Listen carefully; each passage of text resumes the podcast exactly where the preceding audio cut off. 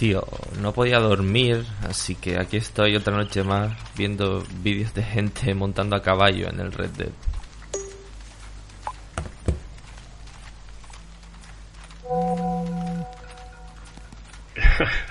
Loco, son las 2 de la mañana. ¿Por qué ves eso ahora? Pues, ¿qué te voy a contar? Me he venido al salón para jugar un rato a ver si recuperaba el sueño, pero por más que lo intento, no consigo encajarme en este juego. Yo, yo solo quiero pasear y ver paisajes, pero no paran de pedirme cosas. Que robe un tren, que le dé una paliza a un polaco, tío, yo qué sé. Y ver a esta gente cabalgando libre es como si le quitara todas esas capas de ruido, ¿sabes? Como si construyera una burbuja dentro de este tipo de superjuegos en la que no tengo que hacer nada. Y basta con ser y estar allí dentro y que mi tiempo vuelva a ser realmente mío. Y al final creo que es la mejor forma que he encontrado de jugar a Red Dead, a través de otra persona, delegando mi existencia en un par de manos ajenas y tomando prestados unos ojos.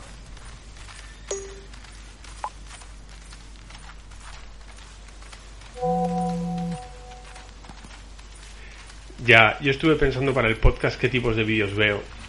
Yo que no lo siento como algo placentero, ¿sabes?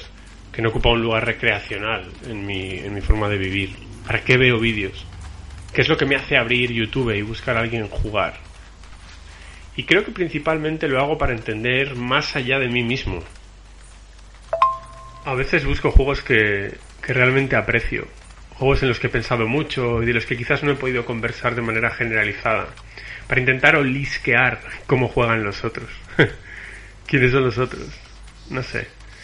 Es como, como una suerte de discusión en diferido en la que tu argumentario no importa, ¿sabes? Estás obligado a escuchar. También tienes la libertad absoluta de oír de manera sorda. Nadie te juzga, salvo tú mismo. Pues justo ahora que lo dices, esa palabra, la de juzgar, me ha hecho pensar en si cuando miro a otra persona jugar, la estoy juzgando de alguna manera. No suelo buscar tantos juegos como personas, ya lo sabes. Tengo este que cabalga, el que hace speedruns de Tomb Raider, el de los roleplay, y bueno, disfruto mucho viéndoles jugar, cómo sus identidades se convierten en una capa intermedia entre el juego y yo. Pero a veces hay una especie de confrontación, puede ser como si me enfadara porque no me gusta cómo juegan. Y, y, sé que suena ridículo, porque precisamente delegar el control es lo que me permite disfrutar de estos juegos que siento que ya me piden demasiado. Pero creo que esa es la gran movida para mí de todo esto. Que cuando juego a través de alguien es como si confrontase con ella mi idea de lo que puede ser jugar. De por qué juego.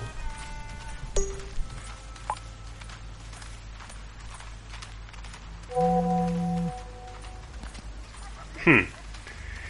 Yo creo que, que, lo que a veces hago es intentar buscarme desesperadamente a mí mismo en los otros. No sé si esto tiene sentido, pero en demasiadas ocasiones me siento solo jugando a determinadas obras. Sobre todo aquellas que se alejan de mis lugares comunes de habilidad, ¿no? Y en esos momentos necesito confirmar que mi forma de ser torpe en ellas no es excepcional, que soy simplemente uno más. Y quizás sea un movimiento simétrico al otro que te contaba antes. Quizás, usando diferentes ejes, lo que hago siempre es buscar mi posición, entender la relación entre quién soy y quiénes somos en esto de jugar. Bueno, pero sería un poco hipócrita negar que te sientes peor cuando lo que se individualiza es tu torpeza y no tu habilidad para leer juegos, ¿no?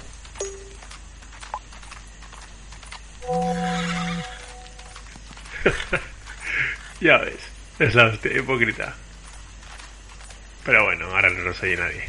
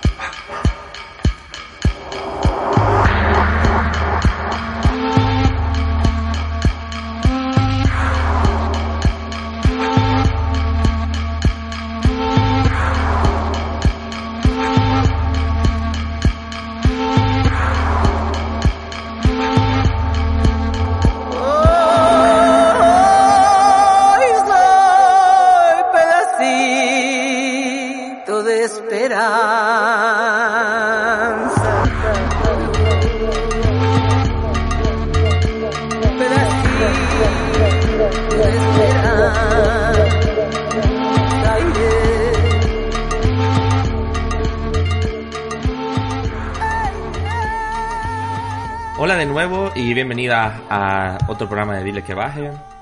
En esta ocasión volvemos a salirnos un poco de las reflexiones en torno a cuando nosotras jugamos para poder hablar de ver jugar a otras personas, de básicamente cuando somos mirones del juego. Eh, vamos a intentar afrontar el, el, tema desde diferentes ópticas, desde que buscamos cuando miramos a otras personas jugar, cuál es la experiencia estética de ver a otra persona jugar, cómo podemos derivar a partir de ahí en cuestiones en torno a mm, formas alternativas del disfrute e incluso de cómo eh, cuestiones como los let's plays, los streamers y, este tipo de contenido se ha ido infiltrando poco a poco en nuestras rutinas, en nuestros salones y en nuestras conversaciones, ¿no? Hasta el punto de que creemos súper interesante tratar este tema eh, en, Dile que baje. Sí, y para, para ello tenemos una invitada genial y muy especial, es Patri Di Filippo. Uh, ella es, crítica musical en, en bueno, en, en, su vida, que tiene un programa que se llama La Hierba en Radio Primavera Sound, pero realmente la hemos invitado por lo siguiente. 14 de agosto 2019, 8 y 20 de la tarde, Alguien tuitea una hora viendo un gameplay de PS4 y creía que habían pasado 20 minutos. Mi padre, mis padres nunca me compraron las consolas que quería en It Shows. Luego contesta diciendo viciadísima a uno del Bloodborne. Dice que lleva eh, 11 capítulos de una hora desde ayer, lo que en matemáticas básicas son 11 horas de gameplays como a saco. Y termina diciendo soy una voyeur de los videojuegos aparte de por estos maravillosos tweets que generan en nosotros una necesidad de, tener una conversación con Patri sobre este tema, también luego ha resultado ser ideal por cosas como que en uno de sus programas dice que lleva toda su vida pidiendo el mismo helado, el mismo sabor de helado, fresa y chocolate, y ese es el tipo de personas que nos gusta invitar al parque a abrir a charlar con nosotros.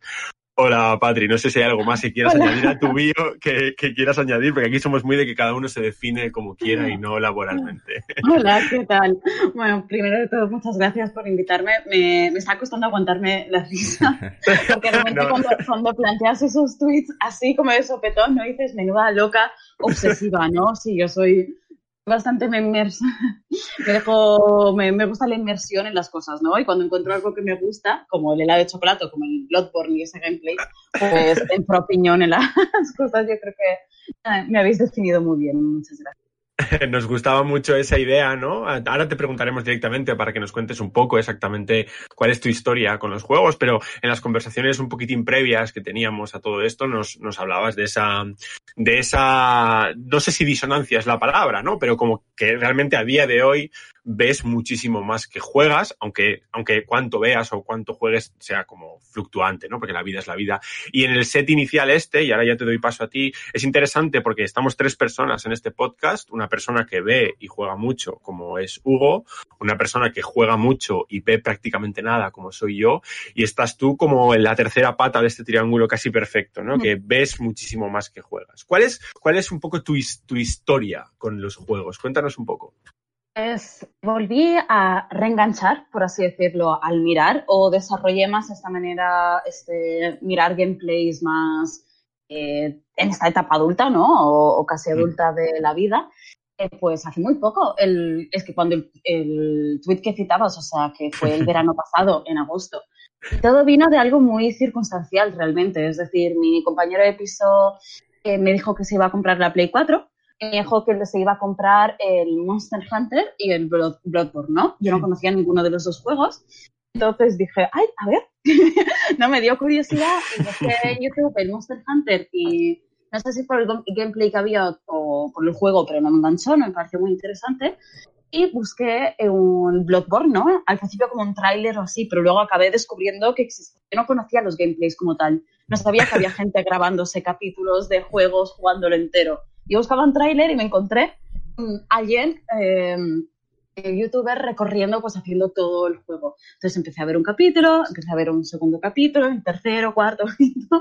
Y creo que, en, pues lo que decía en el tweet, ¿no? O sea, no podía pararme, acabé toda la serie y más me flipó. O sea, desde entonces, pues, como yo soy muy muy obsesiva y repito muchas las cosas que me gustan, ¿no? Pues a todo el mundo le recomendé el Bloodborne, etcétera. tienes, que, tienes que ver ese juego, ¿no? No tienes que verlo, ¿sabes? Tienes que verlo como si fuera una película. A partir de ahí he estado viendo pues al- algún otro, ¿no? El Death Stranding, ahora el Red Redemption. Es verdad que siempre quedo un poco en la superficie, ¿no? Precisamente como, como decía en ese tweet, Faiz nunca me comprado una consola. En it shows. tampoco en it shows. Sí, sí, sí, les tengo, les tengo, me han hecho infeliz. ¿no? Infeliz, ¿no? Eh, Desgraciada, voyeur. Pero entonces sí, a partir de ahí empecé como a ver más cosas, pero también digo, un tipo de juego pues muy accesible, muy de historias largas, ¿no? Eso es un poco lo que gusta. Debo decir, debo romper una lanza a favor de mis padres, y es que nunca me compré una consola, pero sí que tuve una. Mi tío me regaló una Nintendo 64, y ahí sí que jugábamos yo y mi hermana bastante, pero igualmente mm, era muy pequeña, se me rompió que tenía como 12 años quizás, entonces cuando quizás podría haber empezado a explorar más en jugar, etcétera. Además tenía unos juegos limitados, ¿no? Llegó un momento que, eh, menos el Zelda, que lo seguí jugando hasta que se rompió, los demás. mm, La- o sea, realmente la única consola que has tenido ha sido la, la Nintendo 64. Y, y- Consolas de así de, de sobremesa, no sé Sí. cómo se llama, sí, o de sí, esas sí. grandes, y luego sí que tuve una Nintendo 60, ay, perdón, una Nintendo DS con el. Pokémon, que me la cargué, sabéis que son estas de que se abren, ¿no? Sí. Sí. De tanto abrirla y cerrarla para jugar al Pokémon me la cargué, o sea, separé un trozo de otro. o sea que. Consolitas así de manos, de portátiles, sí que he tenido alguna más, pero bueno, lo que me ha faltado es estos juegos inmersivos, largos, en grande pantalla. Ajá. Es lo que miro, ¿no? En los. Curioso, ¿no? La idea de de cuando comentabas ahora mismo lo de recomiendo, recomiendo un juego simplemente desde la barrera de haberlo, de haberlo, de, de haberlo visto y sin ni siquiera eh, haberlo jugado. Y esto que tradicionalmente podría, desde, desde espectros reaccionarios de lo que es la crítica del juego, sería como, por favor, sin haber experimentado el game feel del Bloodborne, bla, bla, ¿cómo Ya, puede alguien? Y en cambio, a, a nosotros nos parece súper interesante, porque al final lo que, lo que has desarrollado es un marco concreto, un marco li- autolimitado de, sobre tu perspectiva centrada, exactamente igual que con la obsesión con el helado de fresa y chocolate, o como haces en mala hierba, cogiendo un sello y, y- y buceando en él hasta el fondo, ¿no? Pero esa idea de me quedo en un aspecto muy concreto de lo que, de lo que es el juego y con mi mirada ultra especializada te puedo decir, te lo recomiendo. Está genial. Sí, Está sí, guay. bueno, ah, es sí. como. Perdón, No, no, no, di, sí. di.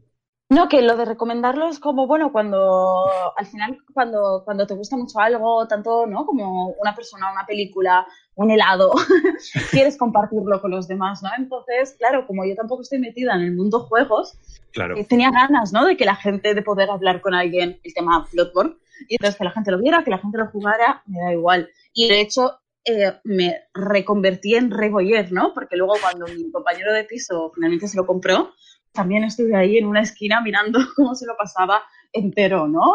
o sea que... ¿Y cómo fue esa. Y cómo, bueno, es que si te, si te metes en medio del Bloodborne sin haber con, con Claro. lo que significa el Es Bloodborne, que- te es puedes- que te pu- justo iba a decir eso, que es como un juego muy paradigmático dentro de todo esto. Porque, o sea, yo tengo una experiencia eh, más o menos parecida a cuando llegué a Barcelona, que yo no tenía Play 4 y quería jugar muy fuerte a Bloodborne, entonces miraba gameplays. Pero un día me rayé y dije, yo tengo que jugar a esto. Entonces me fui a la maquinista, me compré una Play y el Bloodborne y me volví a mi casa a jugar. Pero realmente, siendo como es este juego, eh, que funcione bien o que sea interesante ver, ver jugar a otra persona es como muy útil para superar ciertas barreras de un juego que no es Mm. muy amable contigo. Ni si, o sea, Sí. da igual si juegas o no. Es, es- yo hace, hace unos días he empezado a jugar otra vez y ya no juego más porque estaba alteradísimo. no, Bueno, y, y, y yo con, con todo el tema de la preparación del podcast me he puesto a jugar a él y bueno, sois testigos de mi sufrir constante y perpetuo con, con este, con este, con esta obra. Para que, como tenemos feedback de gente que normalmente no juega y que le está gustando el podcast por lo que, por cómo hablamos, vamos a decir que Bloodborne, ¿cómo? No, vamos a hacerlo de otra manera. ¿Cómo describirías el Bloodborne, Patri? Te voy a dejar a ti que, que, que, que- cuentes qué es el Bloodborne. Primero iba a decir, con esto que has dicho de sufrimiento, que me hace pensar si en realidad lo que no me gusta, o sea, lo que me gusta no es mirar videojuegos, sino me gusta ver a gente sufrir, ¿no? O sea, ¿no? Este disfrute de ver a alguien frustrado con el Bloodborne, pero sin ser yo la que lo pasa mal. Quizás ahí hay un twisted, ¿no? Hay una broma. Eh, ahora, viniendo a lo que me has preguntado, ¿cómo definía Bloodborne? Para mí es una... Pero yo lo he vivido desde el punto de vista de la historia, ¿no? Entonces, para mí es una historia em, de literatura gótica, ¿no? Mm. Con muchísimos, muchísimos elementos de Lovecraft y tal. Y, y, además una historia que se te va contando a través de los objetos, a través de los detalles, una historia visual también para mí muy bien construida. Mm. Entonces, ya te digo, yo tengo la parte de historia, quizás lo narrativizo. Mm. Eh, como juego, creo que si lo hubiera jugado por lo que veo, ¿no? Aunque no lo he experimentado, creo que es un, pain in the ass, ¿no? O sea, un Sí, sí, sí. Hugo, tú, bueno, realmente esto que decía Patria ahora es, uno de los ejemplos paradigmáticos, ¿no? De narrativa eh, ambiental, environmental, eh, ¿no? El Bloodborne. Sí, bueno, eh, como en esta línea reciente, después de haber leído el libro este de la narrativa especializada de Ryan, diría que más que como una narrativa ambiental es una narrativa especializada, ¿no? Rollo como coge toda la historia que quiere contar, la, la, pulveriza en pequeños trocitos y es lo que ha dicho Patrick, te la reparte en, en descripciones de objetos, en, en, la ropa que lleva un tipo que indica que es, forma parte de no sé qué facción y que, bueno, hay como... Allí donde mires en Bloodborne, y es como un poco la movida de Miyazaki, ¿no? Del que es el autor de, principal, el director de estos juegos. Es como eso, allí donde mires te está contando algo y es casi como armar un puzzle, ¿no? Que incluso dentro de esa dinámica, mm, la historia que tú te puedas montar en la cabeza siempre va a bailar con la de otra persona porque es, depende de los trocitos que tú hayas cogido y demás. Desde, No, no, no, dale, esto es lo que me enganchó y lo que me hizo ganas de querer compartirlo y que la gente lo viera, ¿no? Es como, ostras, eh, claro, yo además he vivido la historia, o sea, he aprendido la historia que ha vivido otra persona, ¿no? hubiera visto a otra persona jugar al Bloodborne, quizás mi, la historia con la que yo me hubiera quedado hubiera sido diferente.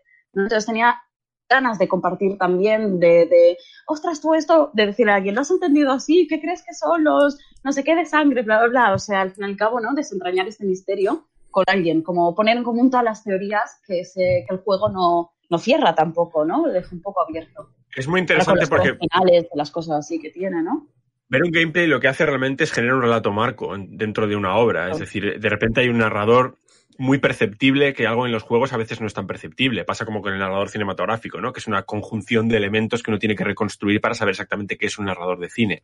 En el juego pasa también más o menos lo mismo con el añadido de que encima está la cosa esta de la metalepsis que decimos siempre, el hecho de que una persona de fuera de la ficción entra a la ficción a intervenir dentro de la ficción en sí misma. Entonces la, la reconstrucción narrativa es incluso más compleja un poco, pero el ver un gameplay realmente tiene un cuello de botella donde estás viendo a alguien jugar a algo, ¿no? Entonces hay una especie de, de ordenación por defecto. Y me interesaba mucho de todo esto que estabais hablando, yo con mi perspectiva siempre de como obsesionado con la didáctica, etcétera, la construcción de jugadores y jugadoras cada vez más competentes, me parece muy interesante vuestras figuras, ¿no? Y cómo yo, eh, yo soy el inútil en este juego. Es decir, está Patrick, que es la visualizadora experta, la que ve el, disfrute increíble, el, Bloodborne como espectadora y, y, navega la narrativa como nadie. Está Hugo, que juega muy bien al Bloodborne y a toda la saga de los Souls, Soulsborne en general, de tal manera que como es tan bueno con el mando, se puede permitir el lujo de atender a los elementos narrativos y luego estoy yo,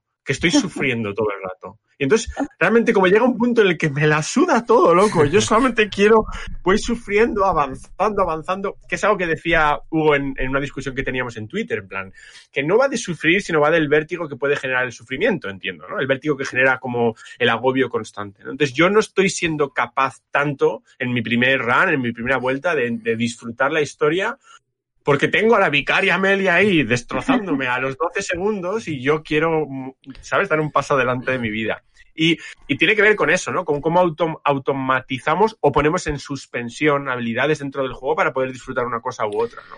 Creo que aquí también influye el hecho de que, eh, o sea, siempre se ha visto este tipo de juegos, el Bloodborne y demás, como juegos que requieren una habilidad eh, manipulativa muy importante, pero realmente también necesitan, eh, que esto lo hemos hablado fuera de micro también, Lucas y yo, eh, una habilidad tanto de navegación espacial como de interpretación. O sea, el hecho de que todos estos pedazos estén por ahí repartidos y tú tengas que recomponerlos exige una cierta predisposición y una atención, que luego además ha construido toda una red externa al juego de, de canales de YouTube. Hay uno muy, muy famoso, muy, muy popular, que es el Bad Vitia, creo que se llama, que se dedica a interpretar estos juegos y a, a contarte las historias, rollo. Es un canal que recompone los pedazos y los narra y te los cuenta. Mm. Y es muy interesante, pero claro, esto es, un, esto es una habilidad que a mí, o sea, yo no puedo. Yo hay muchas cosas del Bloodborne que no te podría contar si no hubiese visto estos vídeos, ¿sabes? Entonces, realmente, eh, claro, cuando ves un let's play, que es lo que tú estás diciendo, que hay un proceso de montaje, de, de contar cosas, de, de porque no es, no es como ver un stream, que es como, como en crudo, es lo que está pasando, lo que está pasando ahí. ahí. El, el let's play tiene esta capacidad de linealizar lo que no es lineal cuando jugamos. Bueno, yo he de decir que el del Bloodborne, es que mm, lo que es, ah, ¿cómo se dice? Nomenclaturas y tal, no, no lo sé. Pero por lo que he entendido, un Let's Play es cuando hay, o sea, quiero decir, se reconstruye, ¿no? Porque yo veo gameplays que son en crudo, es decir, la persona viendo, renaciendo, ¿sabes? O sea, como si hiciera el directo y lo colgara en YouTube. Ok. Directamente. Sí, es- bueno, al Porque final es eso como es ver lo un que me mola. Claro, al Sí. Exacto. Eso te digo, me gusta ver a la gente sufrir. Sí. Pero yo, yo, eso, yo creo que si me viese, o sea, ¿cómo, o sea, ¿cómo fue de diferente la experiencia de ver a alguien relativamente, no sé cómo era de profesional a quien viste, pero compara, compáranos la, la sensación que tuviste viendo los vídeos en YouTube con tu compañero de piso. Bueno, con, ¿sabes lo, lo- bueno, con mi compañero de piso obviamente no era yo, siempre puedes parar, ¿no? Es, por ejemplo, pues me aburro, me voy. Pero una cosa interesante de los, los gameplays también es que yo siempre tengo la opción de tirar para, para adelante. Entonces, ¿no? Es como realmente estoy decidiendo también cómo mi experiencia visual quiero que sea. Mm. Por ejemplo, el Red Red Red Dead, el que sea. Sí, Redemption, el ¿no? RDR2. que las primeras 40 horas, o sea, le he estado dando al lado derecho de la pantallita porque lo los miro con el móvil, esta es otra cosa que igual os interesa, pero eso. Para Sí, sí, luego avanzar. hablaremos de eso. Entonces, es como, o el Death Stranding también iba avanzando un poquito, ¿no? Entonces siempre puedes coger. Esto siempre me ha parecido un crimen, realmente. Leí algo, bueno, o lo hablé con amigos, ¿no? Que hay gente que mira las películas en, a velocidad, mayor velocidad, ¿no? Como porque se aburren. Yo pensé, ostras, si esto es lo que yo estoy haciendo, ¿no? Con esta película experiencial que para mí es el, el gameplay. Cuando me aburro, pues tiro para adelante. Bueno, en realidad esto está, es como muy interesante porque, o sea, dent- dentro de, de la discusión siempre que hay dentro del videojuego entre esferas, entre lo que viene a ser el AAA y el indie y tal, hay, hay un, un tema que es como los grandes videojuegos en el sentido puramente eh, de, de grande, de longitud, de juegos que, que, que son muy largos, cómo tratan el tiempo del jugador y como muchas veces son abusivos a, a- a partir de todo el contenido que te ponen, de las cosas que te piden hacer y demás. Y, y quitarte esa capa y poder decidir cuándo avanzas y cuándo no, es como casi rebelión, rollo. Recupero mi tiempo Claro. y, y Claro. experimento esto de otra manera. Una cosa que yo estoy viendo, como ya os digo, no como jugadora, sino como, no como boyer, nunca mejor dicho, ¿no? Por redundar, es que parece que, que hay como una, ya os digo, no soy experta en nada de videojuegos, ¿no? Ni de teoría, pero hay como un sistema de gratificación, ¿no? Es como si aguantas este sufrimiento, o sea, si aguantas este tiempo dilatado, ¿no? Podrás tener algo mejor. Es decir, que sigues jugando como, no sé si con la promesa, ¿no? De que vas a avanzar en la historia, de que llegará un punto más interesante, de que tendrás X arma más, más cheta, ¿no? Como se dice, Sí. o así. Y es un poco tortura realmente, ¿no? Es como te mantengo, o difícil también, creo, a la hora de desarrollar un videojuego, me imagino, ¿eh? Eh, que- encontrar el equilibrio entre tenerte ahí con la promesa de que, ¿no? De, de sufrir o, o luchar para tener algo más avanzado en el juego y el desinterés absoluto, ¿no? Si te lo ponen demasiado difícil, te acabas frustrando y no terminas el juego. Es que yo quería subrayar la frase que ha quedado como un poco así de refilón. Ha dicho, Patria ha dicho, las primeras 40 horas del Red Dead, ¿vale? O sea, no quiero que esa frase pase desapercibida y enterrada en este podcast que va sobre ver contenido realmente. Y ha dicho, la verdad es que las primeras 40 horas, yo hace que no le meto 40 horas a un juego, pero yo, porque, porque luego también podemos hablar de eso, ¿eh? de qué tipos de juegos, etcétera, pero bueno, um, yo, yo, a mí me cuesta mucho ese compromiso, lo que estáis hablando los dos ahora, ¿no? De, de la demanda de horas que piden algunos juegos, a mí a veces me, me, esa idea me escupe el, lo de farmear, ¿no? Granjear para conseguir según qué cosas, para subir estadísticas o tal, tal y cual, me cuesta mogollón porque me sacan y me sacan, me sacan, no, no, también ideológicamente, ¿eh? pero me sacan sobre todo a nivel experiencial. No puedo darle al más 15 segundos ese que tienes en el móvil, ¿no? En YouTube, sino que tengo que, Claro. que conseguir viales de sangre. Pues me aburro, loco. Y yo pensándolo, ahora que dices lo de farmear, creo que los pocos juegos que he jugado, que son, por ejemplo, los Sims o Age of Empires, van de esto, no van de seguir evolucionando poco cuando no en el modo historia. Y os juro que el Age of Empires, mi manera más, um, mi manera favorita de jugar, era crear mapas. Hacer toda la geografía, el mar, aquí, no sé qué, jugar la historia. Me da absolutamente igual, ¿no? Como crear un, Claro. territorio en el juego. Lo mismo que por lo que me gustan los Sims. O sea, este, los Sims yo he echado más horas que, que mi vida. es el único juego que he echado muchas, muchas horas. Um, O sea, Perdón, perdón. a- No, en, no, no. en esta línea creo que es otra cosa de la que también eh, hemos estado como hablando en preparación para el programa.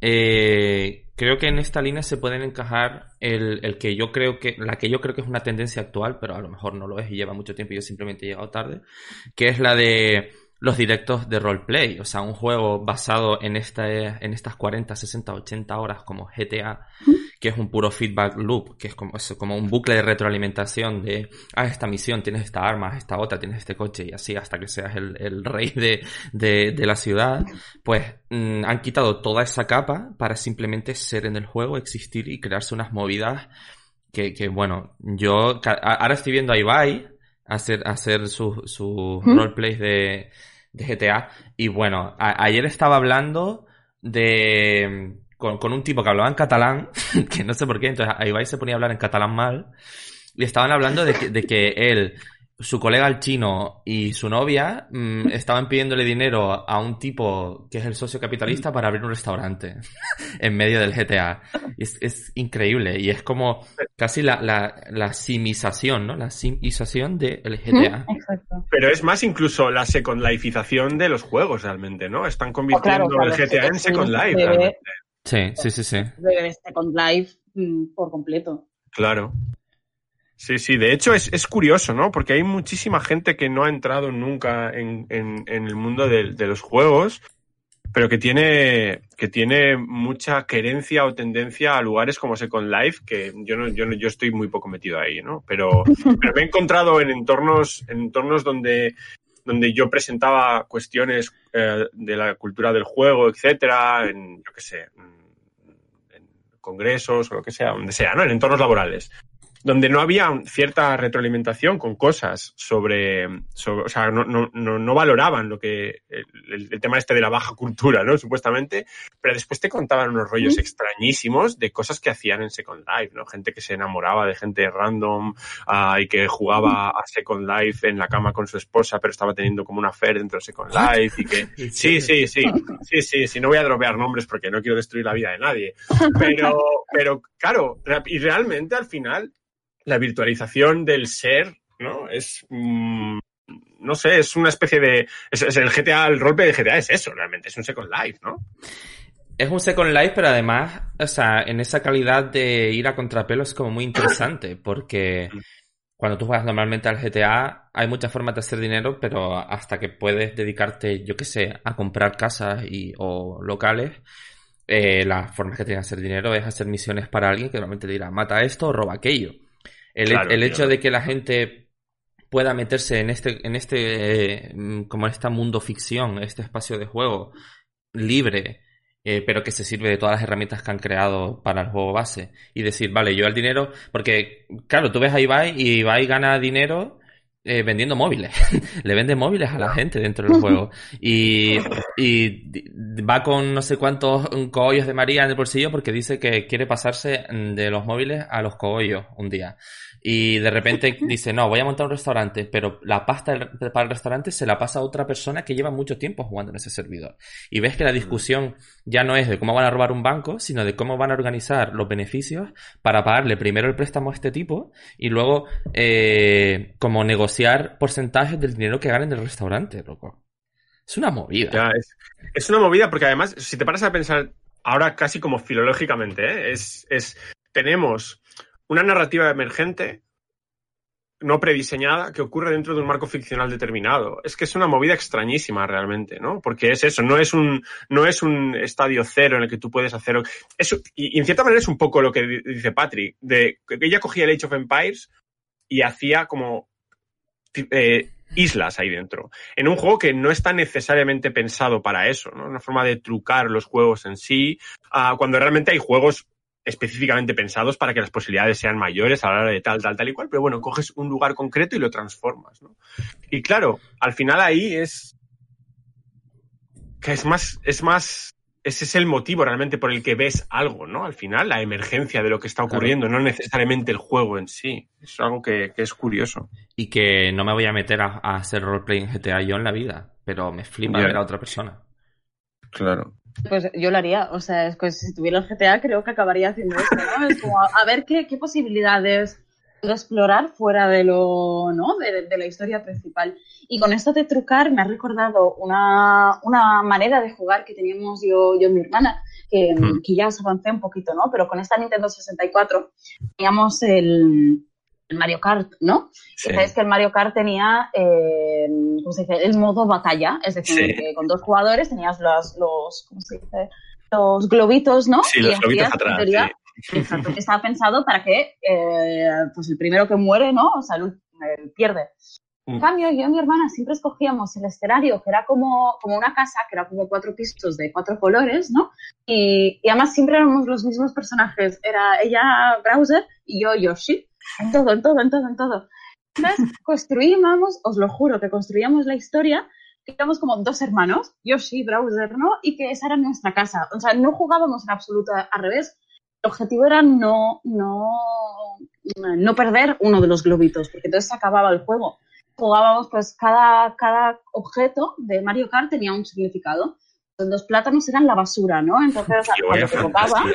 Esto, claro, era muy loco ahora que lo pienso, ¿eh? Entonces, cuando te tocaban como los 12 plátanos, no era como, oh, he hecho una fiesta, no sé qué, mira cuánta basura. Entonces, intentábamos que nos tocara eh, estrellita y era como, venga, vengo a limpiarte la basura, no sé qué cosas así. Y de hecho, era horrible cuando eh, todo se llenaba de las, de las cosas estas de tortuga, ¿no? Porque ahí cuando eran, nos daban, perdíamos el globito, igual se acababa el juego, toda la narrativa, ¿no? Paralela que habíamos construido de las, bueno, jugar a casitas, jugar a eso, a que éramos, compartíamos piso en el Mario Kart. O sea, es increíble convertir eso, ¿eh? El, el, el escenario Battle Royale del Mario Kart en un, en un juego simbólico one on one, además, ¿eh? ¿no? Sí, es, es, increíble. O sea, me parece, me parece una fantasía y además es que estamos hablando, o sea, aquí evidentemente a Hugo y a mí nos hace clic una cosa muy concreta, o sea, muy concreta. Esto es, es lo que diríamos súper sicartiano, es sí. decir, coger un juego y hacer con él lo que te dé la gana, ¿no? Es casi como convertir el, el, el entorno del Mario Kart en un juguete para comportarte dentro de él exactamente como, te, como a ti te dé la gana. Es algo que a Hugo y a mí nos flipa de, de, de, de todo este tema. Es una fantasía. Ojalá tener footage de eso, tener grabaciones, porque sería increíble. Sería increíble. Nos tirábamos horas. Yo no sé cómo mmm, se nos ocurrió, ¿eh? Me gustaría muchísimo recordar cómo fue la primera vez que se nos ocurrió hacer esto, pero no tengo ni idea. No tengo ni idea. No sé cómo nació. Yo creo de pasar muchas horas juntas, de también, vale, le metimos muchas horas al Mario Kart, pero ya nos aburría, ¿no? La dinámica siempre de carreras, carreras, carreras o one to one. Entonces me figuro, imagino, buscando algo más en un juego que nos gustaba mucho, pues uh, hicimos esto. Claro, bueno, al final es muy natural, ¿eh? la búsqueda del, del, indios y vaqueros, al final, no necesariamente como pelea, sino a jugar a, ser médicos, a jugar a los dinosaurios en no sé dónde, yo qué sé, es algo como muy, muy interno a la naturaleza del juego simbólico. Y es, es evidentemente lógico hacerlo en un entorno como este. Yo, yo no hacía eso, pero sí como para darle más jugo a los juegos que jugaba solo, me montaba películas en mi cabeza. Mm, ah. Me, inventaba narrativas internas en el equipo del FIFA 96 que tenía, porque si no el juego tenía sus limitaciones, ¿no? Para mí mentalmente. Entonces, claro, yo me inventaba luchas internas en el vestuario y cosas así, y las narraba en alto, porque claro, necesitaba escucharlas también, ¿no? Esa, y claro, claro, es que es, es, es, es fundamental esto, y muy guay. Qué guay. O sea, Mario Kart as, as House Dolls. Es que... Los Sims en Mario Kart. Ya, ya, es, es, es, increíble, es increíble. Pero, por ejemplo, mi hermana, y esto creo que también me, viene, mi hermana sí que jugaba más. No sé si era más diestra o al ser hermana mayor yo la veía más diestra, ¿no? Pero, por ejemplo, el Age of Empires, ella sí que lo jugaba mucho y yo estaba sentada a su lado con una sillita mirándola jugar y me encantaba. Os lo juro que eran momentos de compartir tardes que a mí me flipaban y solo con mirarla jugar y, y escoger juntas la estrategia y cosas así, ¿no? Yo era como la consejera de guerra, quizás, del Me gustaba mucho esa función de, no sé, no sé si soy una vaga, o sea, quizás he nacido para, para ser política, ¿no? Que los demás hagan lo que yo les mando.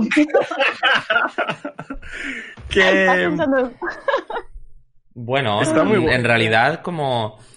Eh, enfrentar o como conceptualizar o entender el acto de juego como algo que se puede hacer desde un doble asiento de piloto y copiloto es como muy interesante. Y, es súper interesante. Y es una... O sea, claro, yo ahora como vivo con Elisa, eh, ahora de vez en cuando jugamos juntos a juegos que no son de son para un jugador, ¿no? No, no están precisamente diseñados para, para ser compartidos de manera explícita. Y tener a Lisa al lado y como interpretar juntos una ficción o compartir eh, como impresiones o cuando nos asustamos juntos porque estamos jugando juntos a Silent Hill o yo qué sé, cosas así. El otro día, por ejemplo, estuvimos jugando al último juego de, de un pibe australiano que es que se hace llamar Colestia y que es un juego sobre, mm, sobre investigar eh, a la, como un caso eh, de corrupción en la CIA. Y básicamente es, tiene, es un juego en primera persona en el que estás en un archivo y tienes que ir como si estuvieras en la biblioteca mirando tarjetitas buscando nombres que te llevan a unas cajas de archivos y vas así todo el rato. Y lo vas pegando en un corcho, no hay más.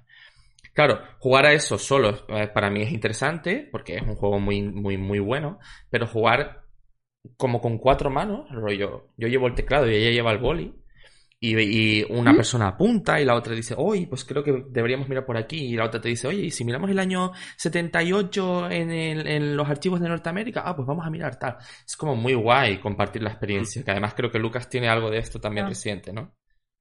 Sí, sí, yo hice eso con el retorno de Bradín, que es el juego este sobre, sobre, eres un perito decimonónico en un barco eh, que ha muerto todo el mundo y tienes que saber exactamente qué ha pasado, hacer un informe. Yo jugué con Elena, con mi compañera, y ha sido de las mejores experiencias que he tenido en muchísimos años, precisamente por eso, ¿no? Porque hay una especie de delegación de roles, una conversación, todo. Antes decías, hay una cosa que me gusta más casi que ver algo, que leer algo, que es recomendar ese algo, ¿no? Y en cierta manera compartir el acto de jugar a algo o incluso de ver algo es esa socialización posterior, pero durante el propio proceso de ah. juego, es compartirlo, ¿no?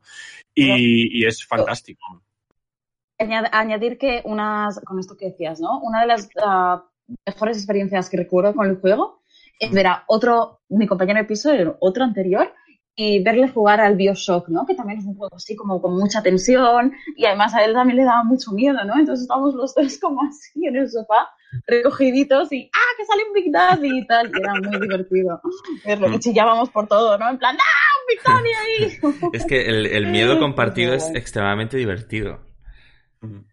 Eh, bueno, supongo que las, gente, las personas ven películas de miedo por eso, ¿no? O sea, no sé. Bueno, poca gente que ve, vea pelis de miedo solo, no sé. O, el siguiente nivel que es el escape room de miedo, que yo he hecho un par y es como... La, o sea, el eje de la diversión es que nos hemos metido en un sitio a gritar juntos. o sea, claro que es la adrenalina, ¿no? y se tiene que compartir esta adrenalina de... sí, sí eh, retomando un poco el hilo de lo que estaban diciendo antes, de de ese jugar a las casitas en el Mario Kart o, los dramas de vestuario de Lucas. Eh, creo, creo que esto es como muy interesante porque, claro, a mí como jugador Sí, yo, o sea, a mí nunca, nunca he pasado por eso de los dramas de vestuario y jamás se me había ocurrido eh, jugar a las casitas de Mario Kart. Entonces, realmente, eh, el, la, la movida esta de ver jugar a otra persona te abre como una puerta a esos mundos interiores de un montón de gente. Entonces, es interesante también, y me, gustaría preguntarte, Patrick, si cuando eh, te enfrentas a, a la decisión de qué voy a ver ahora, si te guías por juegos o buscas personas concretas, streamers o, o let's players concretos o, o cómo, cómo, decides. Pues, pues, al principio ya te digo, esto es, reciente y tampoco he visto tantos, ¿no? Pero como el, el streamer o del, del Bloodborne, que se llama Revenant, que es de Zaragoza, creo, me gustó tanto, pues empecé a seguirle a él, ¿no? En el sitio web, pues no a buscar, es decir, cuando busco YouTube, no busco el nombre del juego y el gameplay, sino en su lista de vídeos subidos, ¿no? En su playlist, ver qué juegos ha jugado que me puedan gustar. Es decir, buscaba como su, eh, bueno, su punto de vista, ¿no? La persona, por lo tanto. Luego, por ejemplo, en Red Dead Redemption me ha pasado que no me gustaba lo, cómo estaba jugando, que eso también es guay, ¿no? Siempre puedo escoger un catálogo de personas sí, ¿eh? a las que ver jugar. Es, no, es muy curioso es como, bueno, pues no me gusta cómo lo estás haciendo, no porque yo lo haría de otra manera, busco a una persona, ¿no? Que sepa, o que no me ponga nervioso como lo hago, es decir, también busco una, una comodidad, obviamente me, quizás, ¿eh? Pienso, la, me tiene que gustar lo que estoy viendo. Claro. Y, y, esa es la diferencia, ¿no? Yo no tengo por qué sufrir cuando, cuando veo, sufro cuando sufre la otra persona jugar, pero en el sentido de que no estoy obligada a ver algo que no me gusta o, o a tirar seguir viendo el gameplay para ver si luego mejora. Simplemente sí. buscas otro streamer y ya está. Sí. Decía, sí, respondiendo decía, a tu pregunta, perdón, me, me, me guío por, por personas. ¿no? Decía Penac que todos, en sus derechos del lector, que todos tenemos el derecho a cerrar un libro cuando no nos gusta y eso debería ser aplicado sí. a cualquier elemento de, de, la, de la cultura. Uh -huh. Y eso que decías, que, por ejemplo... Mucho, ¿eh? Sí, sí, sí. Y es un, es un, ese derecho tiene mucho que ver con, con, con la, las, las, no sé cómo decirlo, las identidades de, de consumidor consumidora cultural, el, el, pensar que puedes estar decepcionando a alguien porque dejas algo a medias, ¿no? Como esas presiones sociales externas, etcétera, y que no es tan fácil hacer eso. Y hoy con esto que decías de me tiene que gustar ver cómo juega alguien a eso. Hoy he puesto, esta mañana tomando el café, me he puesto un gameplay de uno de mis juegos favoritos de la historia, que es el Viva, Viva Piñata. Viva Piñata es un juego sobre, sobre, tienes un, un terruño y tú tienes que ir acondicionándolo para que vengan piñatas en forma de animales, ¿no? Entonces genera una especie de microecosistema concreto. Si tienes, si tienes eh, gusanos, vienen los pájaros, si tienes los pájaros, viene tal, no sé qué, no sé cuál, ¿no? Entonces, y para que se queden tienes que tener una serie de condiciones, etcétera. Y a mí me flipa ese juego. Tiene partes muy turbias ese juego, ¿eh? como, como la mayoría de los simuladores de este tipo, pero es muy cute y me gusta mucho.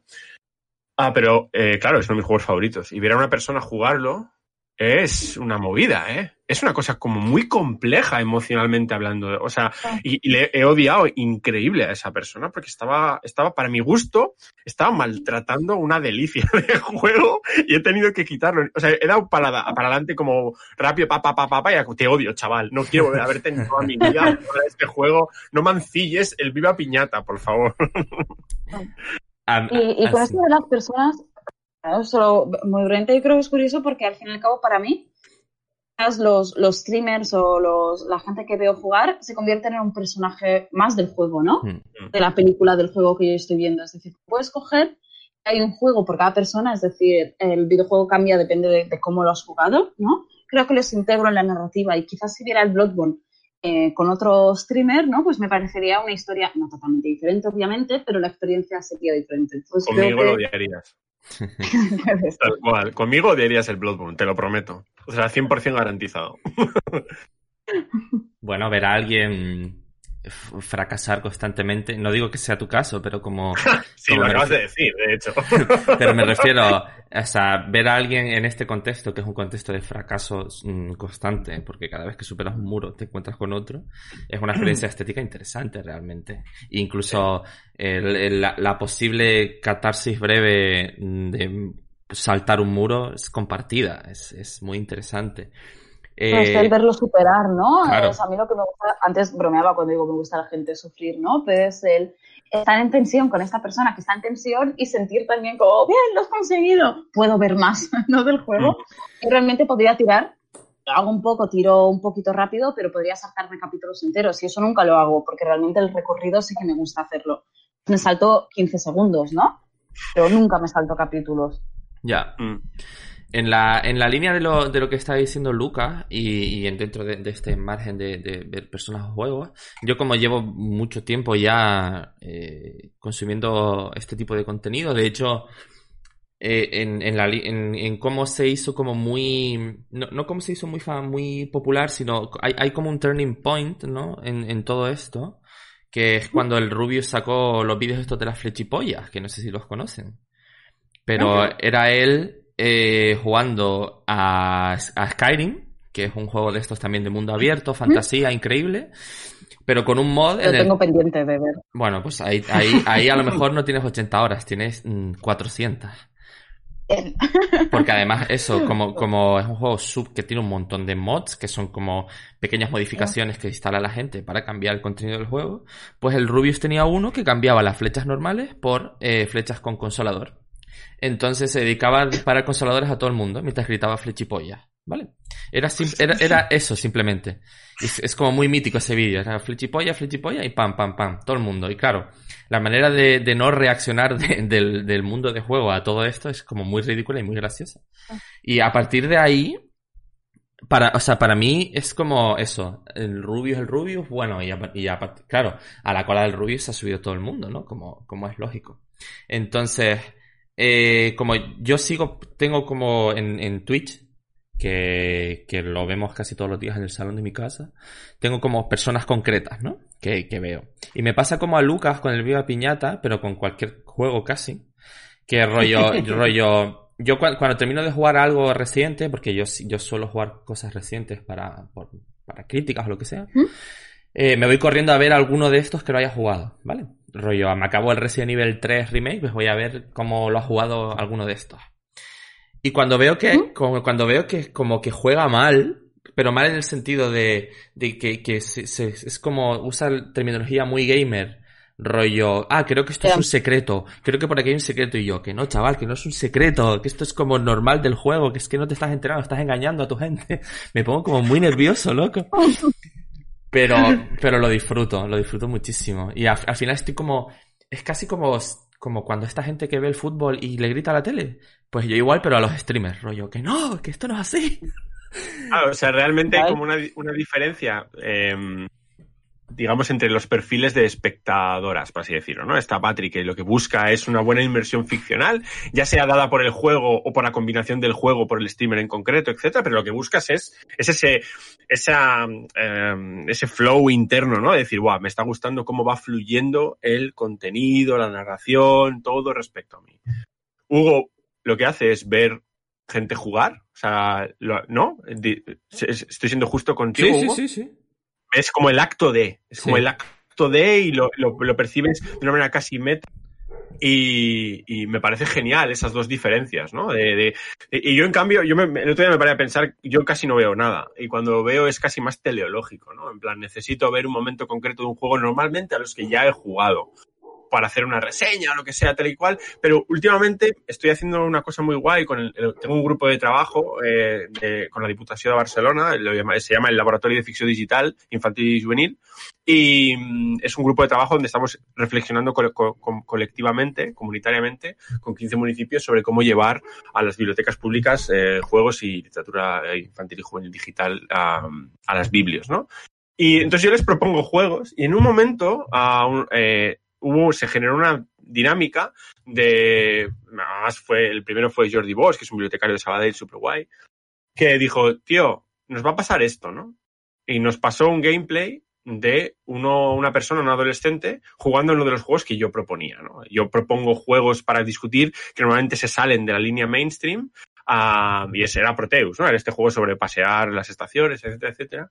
Y claro, el adolescente no entendía una mierda de ese juego y lo odiaba. Este, o sea, era, era odio este juego, ¿qué, qué, mierdas es esto? Es el Minecraft gratis, que es algo que encima Hugo y yo ya oído más de una vez. Es feísimo, porque claro, no se entiende la estética, no se entiende la estética desde ninguna capa, ni la visual, ni la sonora, ni la performativa, etcétera. Entonces, como ver ver, usar los gameplays como ventana a las percepciones de sujetos concretos sobre X juegos también es increíble, ¿no? Yo me he metido también un poco en esa línea últimamente para, para ver, ¿no? Cómo, cómo puede ser percibido por una persona que igual no estoy teniendo en consideración un juego que desafía tantas eh, um, um, convenciones como este. Es una pasada. Sí, de hecho, además, es que con estos juegos es como hay, hay, hay, una capacidad casi de predecir que la reacción va a ser cuando, cuando menos eh, divertida, ¿no? Divertida desde el punto de vista investigativo, ¿no? Rollo. es como, eh, hay el game, no sé si es el mismo gameplay, pero bueno, uno de los que hemos visto de Proteus eh, estos días en prepararse para el programa era como juego a Proteus y entre comillas juego de mierda. y es como, vale, vale en la conversación que teníamos previa a este, a esta, a este, a la grabación, yo les pasé por, por, por el grupo de WhatsApp un vídeo de un, una, dos, dos adolescentes asturianos jugando, jugando a Proteus. Y, y bueno, Patri no tenía mucha costumbre en ver ese tipo de gameplays y tampoco, como decía ella, ¿no? Se centra más en juegos quizás más mainstream y, y te fascinó un poco el rollo del pibe odiando, odiando ese juego. Y también me gustó por, por la narración, ¿no? O sea, justo creo no me fijé tanto en el juego, en este caso, sino en la persona nuevamente que estaba jugando a este juego, ¿no? Entonces lo que me gustó muchísimo es la reacción, sobre todo, ¿no? El, el, del Un hate playing ahí. Un hate playing. Fascinante. Yo, yo, mi primer contacto con, con gameplays raros fue en, en, 2014. Yo fui a un congreso en, en Milwaukee de la, de la ILO, la Electronic Literature Organization, no la Electric Light Orchestra. Um, y ahí pusieron una sesión sobre, sobre speedruns de gente con discapacidad visual. Uh. Y el speedrun, para quien no lo sepa, es una, una forma de jugar que lo que busca es acabar los juegos en el menor tiempo posible, ¿no? Y era un paper que presentaba, presentaba una comunicación sobre el estudio que habían hecho de, gente, de, qué tipo de habilidades concretas desarrollaba la gente con discapacidad visual, la mayoría de ellos con, con, una discapacidad mayor del 75%, ¿eh? O sea, hablamos de gente que realmente, o sea, que no te, no te imaginas esa gente jugando a, a juegos que es un medio fundamentalmente eh, visual, sobre todo en los juegos a los que jugaban, porque ahora igual hay más oferta de cosas que se pueden hacer solamente son, eh, a nivel sonoro y era, era increíble, ¿no? Esa, o sea, la idea del gameplay no solamente como, como una perpetuación de formas canónicas de jugar, sino como una ventana abierta a la diversidad y a la heterogeneidad de acceso y de contacto con el mundo del videojuego era fue fue como en ese momento fue como wow hay peña realmente jugándose al Zelda de memoria por ejemplo ah. o sea muy heavy eh de memoria bueno, de memoria, claro, porque realmente lo que hacían era memorizaban más o menos los, lo que había, ¿sabes? O sea, era como, iban avanzando pa, pa, pa, pa, pa, pa, pa, pa, pa, ¿sabes? Era como una especie de Simon dice, en plan a partir del ensayo de error. Entonces, vale, aquí hay una pared, aquí hay no sé qué, aquí hay tal, tal. Era increíble, era increíble, era una movida de la hostia. Tío, es increíble y, y, o sea, me fliparía verlo, pero me fliparía ver el proceso de aprendizaje. Mm, tío, es, es, una movida. Yo, yo aluciné, yo aluciné. Una de las, una de las comunicaciones que más aluciné de, de, ese, de ese congreso. Está guay porque de aquí como se siente la idea de que como esta sobreexposición a, a, tanta gente diversa jugando es como una herramienta muy útil para abrir el espectro de lo que se supone que es jugar y lo que se supone que es el jugador, ¿no? O sea, claro. nada mejor que ver a gente lo más plural posible jugar para enterarte de una vez de que el juego puede ser de verdad algo plural, plural y no solo decirlo. Vosotros, una pregunta, ¿eh? Os pregunto, que ahora me ha hecho pensar. ¿Creéis que desde que se ha popular, no sé, si ha influido en el desarrollo propio de los videojuegos el hecho de que se haya popularizado el que puedas ver a otra gente jugar? Es decir, ¿creéis que los desarrolladores de videojuegos son conscientes, ¿no? De, de, de esto que decías, sí. que ahora los juegos cada vez afirma más lo que, lo que todos sabíamos, pero que era menos afirmado, que hay tantas maneras de jugar como sí. jugadores. Eh, no, no, solo te digo que lo creo, sino que te lo puedo confirmar, porque... Eh, por, por, dos motivos. Primero, porque en, en, como en el circuito en el que nos movemos Lucas y yo respecto al videojuego, eh, también coincide mucha gente de marketing. Esa gente de marketing en la manera en la que construye su, su, su trabajo. Es, ahora ya incluye eso, rollo. Cuando hagas tu juego, piensa en el streamer esta movida, pero también hay muchos sí. juegos que vienen con, o, o sea, el, en el ordenador, por ejemplo, le das a la tecla de escape para ver las opciones, audio, gráficos, tal, no sé qué, pues ahora hay opciones de streamer. Y hay Mm. interacciones directas, rollo, eh, juegos como eh, el XCOM, que es un juego de estrategia eh, por turnos, de ser unos soldados luchando contra unos aliens y tal, ¿no? Pues hay opciones concretas, como que puedes cambiarle el, el nombre a cada uno de los personajes, que están hechas para esto, para que la gente que tiene, que está jugando en stream, sortee los nombres de los personajes entre su público. Y entonces lo- el, eh, uno de los streamers que yo veo, eh, lo que hace es, por ejemplo, eh, lo sortea y al que le toque luego le le dice, por ejemplo, vale, tengo que subirlo de nivel y no sé si darle una escopeta o un rifle. Y le dice a esta persona, decide tú. Y esta persona dice, pues quiero que le pongas una escopeta. Y así van interaccionando. Sí, sí, o sea, ya no solamente eso, ¿no? O sea, es lo que decía Hugo, que, que, que la, la streameabilidad de los juegos es- está en el corazón del desarrollo, sobre todo de, según qué juegos, ¿no? O sea, la, la creación videolúdica se, ha expandido a saco, ¿no? Ahora todo el mundo puede hacer prácticamente el juego que más o menos quiera o pueda en algún momento, ¿no? El otro día Educueto tenía un tweet muy guay, decía, donde no te frustres por no hacer el juego que quieres, alégrate de, de hacer el, el juego que puedes, ¿no? Pero sí que es cierto que a nivel gran empresa, etcétera, industria, evidentemente el- el- la generación posterior de contenido es algo que está en el corazón absoluto de la creación. Estoy como prácticamente seguro. Sí, sí, sí. Claro, Y no además. solamente, no solamente con el añadido de features concretos, ¿eh? sino también, incluso estoy convencido, esto no- yo no lo sé, pero estoy convencidísimo que construyen, ah, que incluso, incluso es algo que, que, que tiene que estar en la conversación. Si quieres que sea coherente, tiene que estar en la conversación hasta en el diseño narrativo, yo creo. ¿eh? Sí, sí, Y sí. Yo me refería sobre todo al diseño narrativo, ¿no? Si veíais Claro. que había influido esta, esto a la hora Mm. de desarrollar historias. Bueno, eh, sí, o sea, realmente creo que est- esa- esta movida de, de que la identidad de los personajes, por ejemplo, en el XCOM sea algo que, que pueda obtenerse del- de un chat de Twitch es como parte del diseño narrativo de esto. Luego, en, en juegos Claro. más complejos, no, o sea, creo que es algo muy interesante, pero que eh, o sea, es un terreno por explorar. También pienso una cosa y que a lo mejor esto es pura especulación, ¿eh? Pero tengo la sensación de que sabiendo que tu juego va a ser visto cómo se juega, a lo mejor eso también añade una capa como más interesante de presión a un- al diseño ficcional de una obra, ¿no? Intentar como redondearlo más aún. No lo sé, ¿eh? No lo sé si puede ser como algo que Sí, añada, ¿eh? Pre- Preguntaba, o quizás que también... añada significatividad. Sí, O o cosas que puedas compartir, no sé. ya. Qué interesante. Me, in- mm. Me interesa mucho una cosa. ¿Qué tipo de eh, caster, de, de let's player o llámalo como quieras, nunca verías, Patri? Eh, eh, pues, ¿Tienes como red line? ¿Tienes que- líneas rojas? no sabría definirlo, pero creo que el, ti- el arquetipo del típico gamer. El que va pues a matar a todo Dios, ¿no? el que va a insultar. Este, el, el- no, Estoy pensando en juegos como juegos de, de tecnología, no sé, ¿no? Pero juegos como el Bloodborne de historia de Redemption y tal. Eh, sí, este, este arquetipo de tío que, ¿no? Que le mete el tiro, dos tiros al primero que pasa solo porque puede, o Sí. que tal, no, no me mola nada.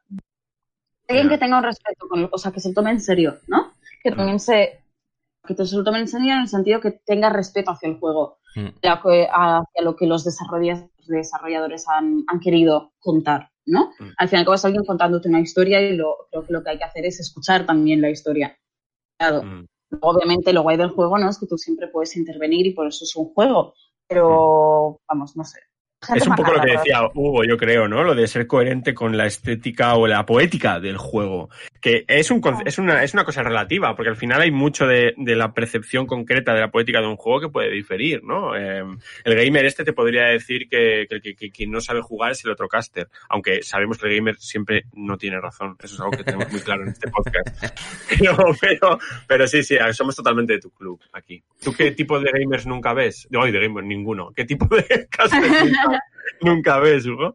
Eh, bueno, a ver, a, mí hay, hay algo que no me gusta nada y que va un poco en la línea de lo que está diciendo Patri, y es que no me gusta el, el, el streamer flipado. Rollo, el, el gamer flipado. Y, y aún así hay alguno que veo, como este, este que les compartí también antes en preparación del programa, este que es un streamer, eh, Stream Game Over se llama, que, que tiene como su propia capa de ficcionalización dentro del stream, porque ha, ha hecho como toda su propia eh, mitología de que es un- una conciencia virtual que viene del año 2100 no sé cuánto y que tiene que sobrevivir dentro del juego para poder ¿eh? sobrevivir. Bueno, es una movida.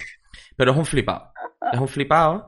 eh, como en, hay, hay, hay ciertas como, como léxicos y formas de hablar que, que me sacan de, a mí de la experiencia de ver. Rollo, coge un arma súper guapa y está como, oh, este arma, oh, me estoy poniendo cachondo, cosas así, ¿sabes? Es como, sí, sí. Exacto, a mí también. me, me, me saca a saco.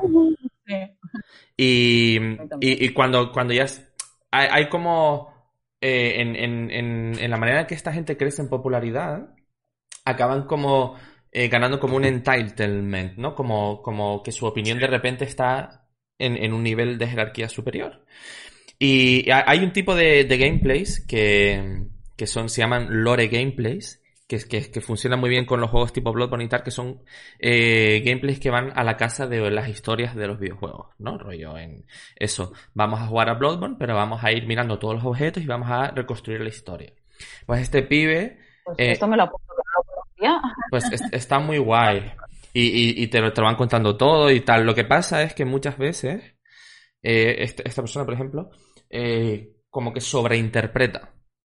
Y como, como a- a- alguien, que, alguien que está como muy preocupado ahora mismo, en este momento de su vida, por, por los procesos interpretativos cuando jugamos, me pongo muy nervioso. Porque es como, tío, se te está yendo la olla, porque además eh, la sobreinterpretación siempre suele ir en, en, como hacia la épica gamer, nunca va hacia una poética interesante. Y cre- creo que proyecto, ¿sabes lo que te digo? Como que yo, yo vengo de, un, de un pasado eh, bastante hardcore en mi relación con el videojuego y he ido como eso, como complejizando y desarrollando eh, mis intereses hacia la poética, la interpretación y tal. Y, para, y me he convertido en crítico de videojuegos. Pues como que proyecto es rollo, tío, que esto no es lo importante, como esto no es lo importante. Lo, lo importante es la poética. Tío, un tribunero de la poética del videojuego, me flipa, tío. Tío, pues tal cual. Es que es así siempre. Y es como en rela- relación amor-odio muchas veces. Am, una cosa que decías antes, que has apuntado que me, que, me, que, me- que quiero mucho que hablemos es. Luego podemos hablar de cómo veo los, los, los, los gameplays, ¿no? La- lo que hemos llamado en, el, en la escaleta la liturgia de ver jugar, ¿no? Cómo jugamos, de qué manera, etcétera. Normalmente, ¿dónde, dónde, ves, dónde ves tus vídeos? Patrick. En, en el soporte, soporte lo que es el soporte en el móvil. Ah, es eso, ok, ok.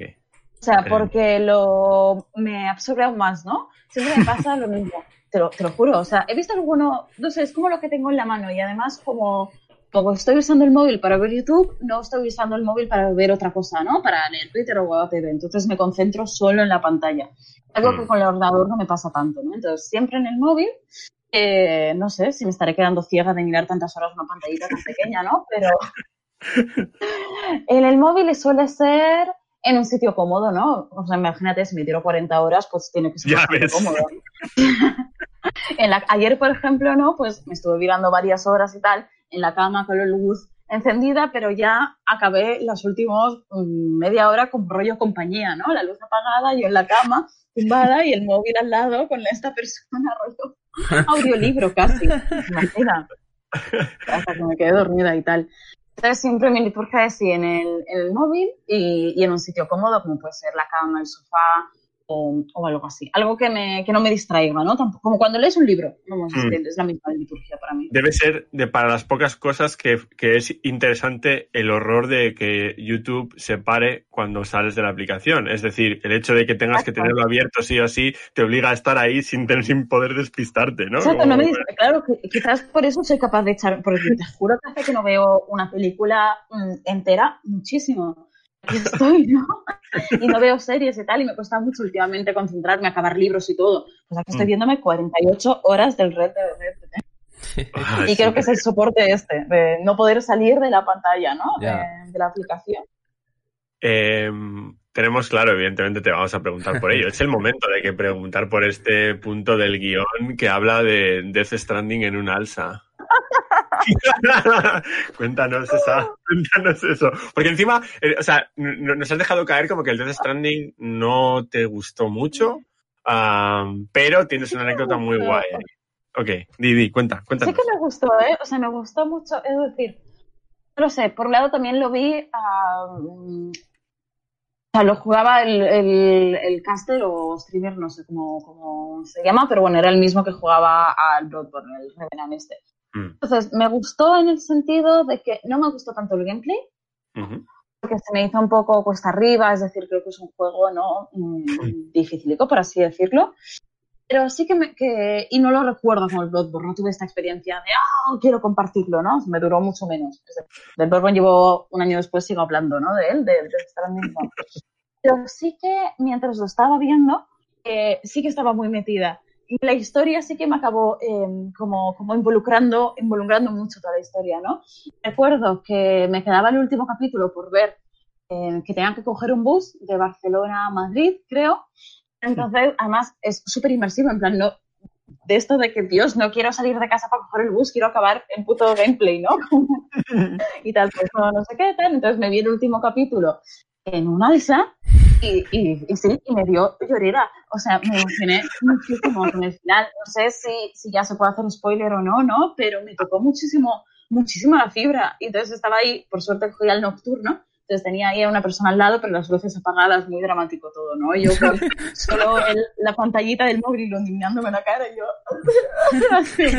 no, no me viera la gente, en plan, yo me imagino, ¿por qué llora esta chica? Se volverá, ¿no? La, la habrá dejado, yo que sé, la pareja antes de subir al bus. No, estoy viendo un puto videojuego.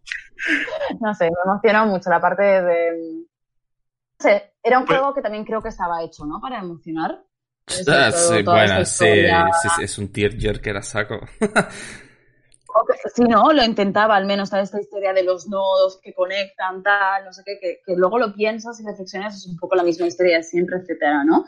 Cuando estás inmerso, a mí sí que me, me llegó, ¿no? El tema y de, oh, el bebé, tal, no sé qué. ¿Tú lloraste con el final de Death Stranding, Hugo? No.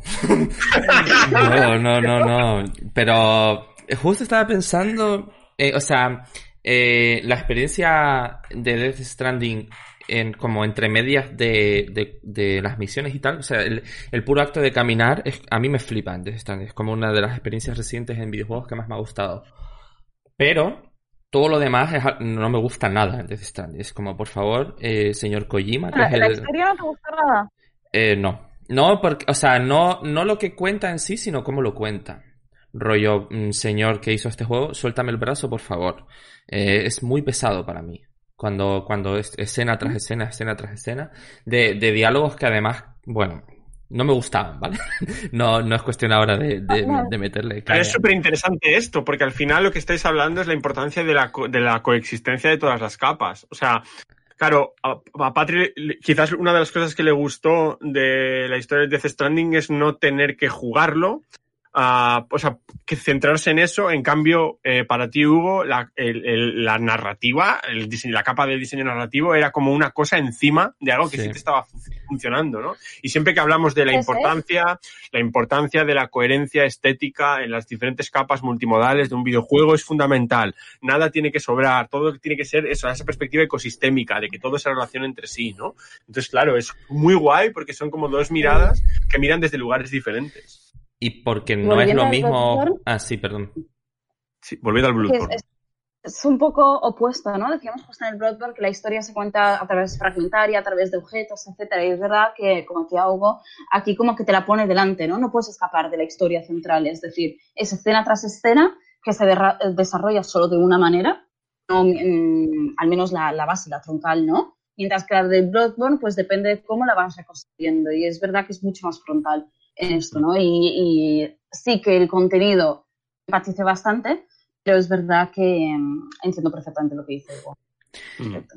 Creo, es que creo que es un caso paradigmático en el sentido de cómo varía todo, si estás jugando o si estás viendo, porque creo que, eh, bueno, no sé si evidentemente, pero ver a alguien pelearse en Bloodborne y ver a alguien pasear en The Stranding son como experiencias muy, muy, muy diferentes, pero claro, eh, cuando alguien, al menos alguien como yo, que, lo que quiere es jugar a pasear, y no me estás dejando, es como lo que me sobra es lo otro. Es como, por favor, Mm. déjame en paz. Exacto. Mm, Déjame salir de esta escena, que yo quiero irme a pasear por las laderas de basalto. Claro.